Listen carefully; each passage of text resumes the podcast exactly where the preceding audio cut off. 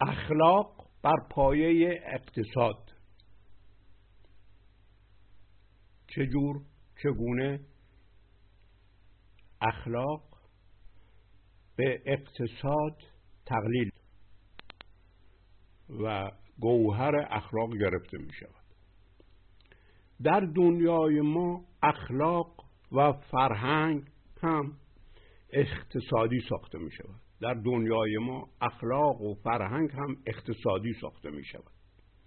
نه تنها کار از لحاظ اقتصادی ارزش دارد بلکه عمل اخلاقی نیز بایستی ارزش داشته باشد تا قابل درک و سنجش و قضاوت باشد. کسانی که برای اعمال اخلاقی و آثار فرهنگی ارزش معلوم می سازند و آنها را طبق ارزششون دست بندی می کنند ناخداگاهانه آنها را اقتصادی می سازند اقتصادی ساختن اخلاق سابقه تاریخی و حتی مقابل تاریخی دارد. حتی محمد در قرآن روی تطابق اعمال و بهشت معامله تجارتی بیعت می کند اعمال در قرآن از خدا خریده می شود. بنابراین عمل نیز می بایستی واحد ثابت ارزیابی داشته باشد.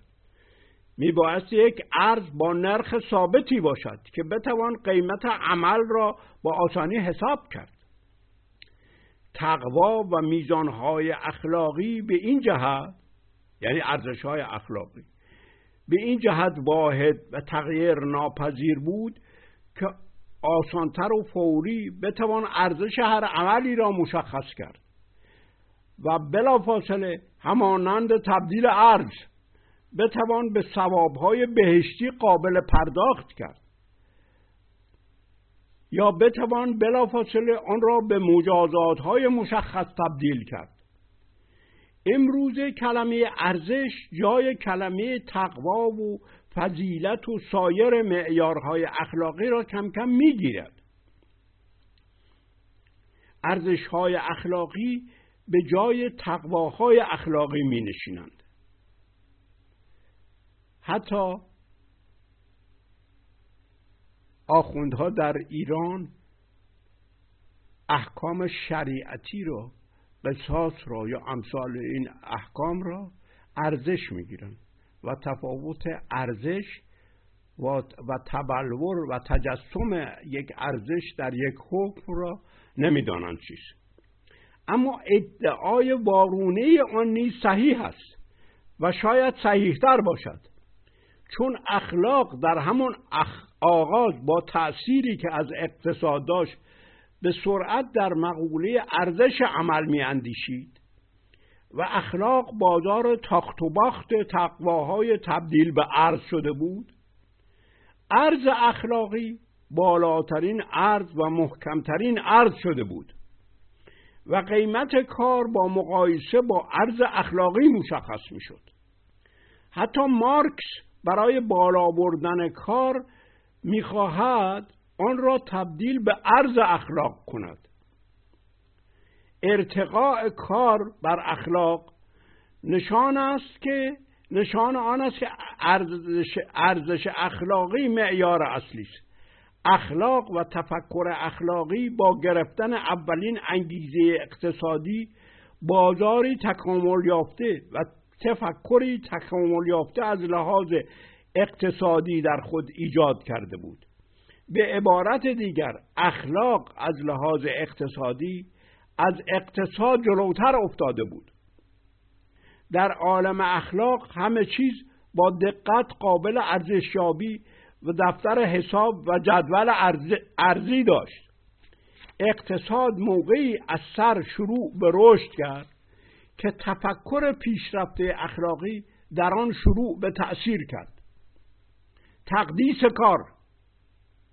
این یکی از چیزهایی است که در آثار مارکس و سایر سوسیالیست ها و اینها به خوبی قابل ملاحظه است. ولو اینی که نامی از آن برده نمی شود تقدیس کار و اخلاقی ساختن کار اطلاع کار به اون معنایی که پنداشته می شود نیست. اخلاق مفهوم ارزش تکامل یافته خود را به کار آورد. کار با واحد ارزی اخلاقی محاسبه می شد و در جدول ارزش های اخلاقی کار کم کم بالاتر رفت. کار به تدریج عمل اخلاقی و مقدس شد. کار به تدریج عمل اخلاقی و مقدس شد. کارگر از زمره مقدسین تازه و قهرمانان اخلاقی تازه درآمد.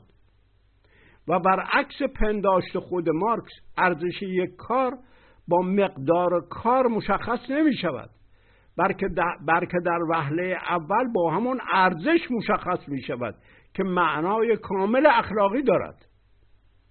کار از لحاظ اخلاقی به اوج ارزش اخلاقی رسید. در جدول ارزش های دینی ایمان بزرگترین و برترین ارزش بود. در جدول ارزش های دینی ایمان بزرگترین و برترین ارزش بود.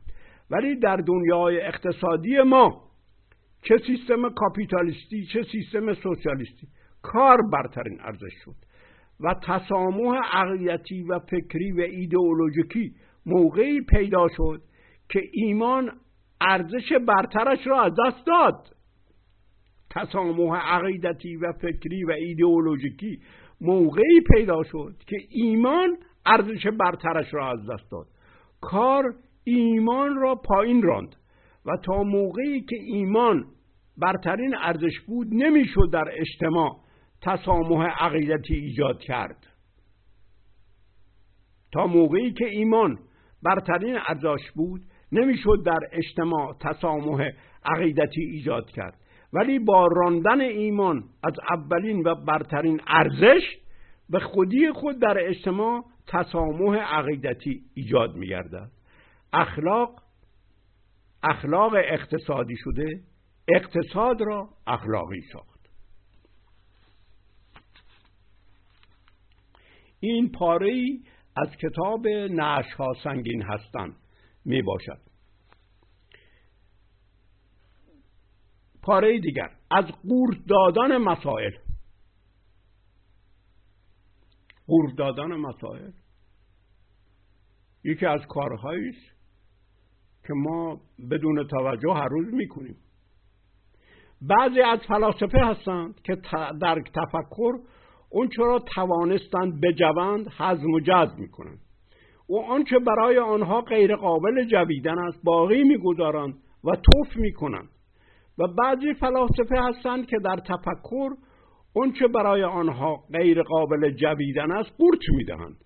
به امید آن که معده و روده های سیستم فکری آنها موفق به حل و حزم و جذب خواهد شد. با برخورد با بعضی از مسائل و قور دادن آنها دستگاه فکری آنها به طور خودکار آنها را حزم و جذب می کند ولی از این به بعد عادت این متفکرین می شود که هر مسئله که برای آنها ناجویدنی است قورت بدهند.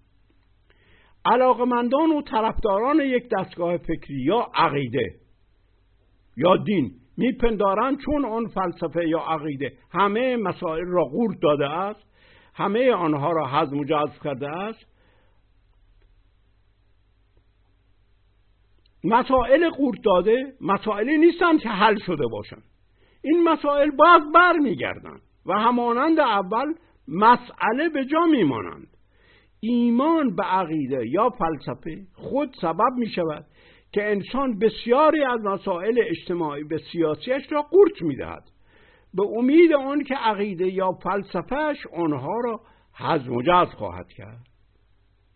این مسئله امام زمان درست همین ایمان به این است که همه مسائل در قورت داده شدن در اجتماع در سیاست در دین به خودی خود حل کرده خواهند شد. این را سابق قضا و قدر و امثال و اینها می‌گفتن در ایران این زروانیسم همین پایه را داشت همین و حالا امام زمان همین نقش رو بازی می‌کنه. ولی قدرت هر عقیده یا فلسفه در این نمودار می شود که با وجودی که این مسائل ناجویدنی و حزم و جذب ناشدنی است هیچگاه دلرد و سوء حازمه پیدا نمی کند و از دفع این مسائل هیچ نگرانی ندارد. یک معتقد عادت با آن می کند که هیچگاه مسائل را نخورد بلکه همه مسائل را قورت بدهد. برای همین خاطر ما امام زمان داریم. یک معتقد عادت به آن می کند که هیچ مسائل را نخورد بلکه همه مسائل را قورت بدهد.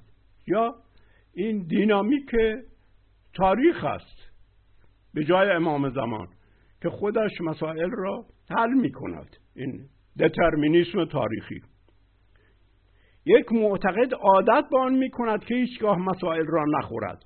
بلکه همه مسائل را قورت بدهد. از این لحاظ مسائل رفع شده را از سر قورت می دهد و دندان و فکش درد جویدن را ندارد. به جای حل مسائل اجتماعی و سیاسی باید این مسائل را مرتبا قورت داد. هیچ عقیده مطلقی در عدم حزم و جذب مسائل سوء حازمه پیدا نمی کند ولی مسائلی را که خود انسان نمی‌تواند بجود عقیده یا فلسفه اش هم نخواهد توانست حزم و جذب کند.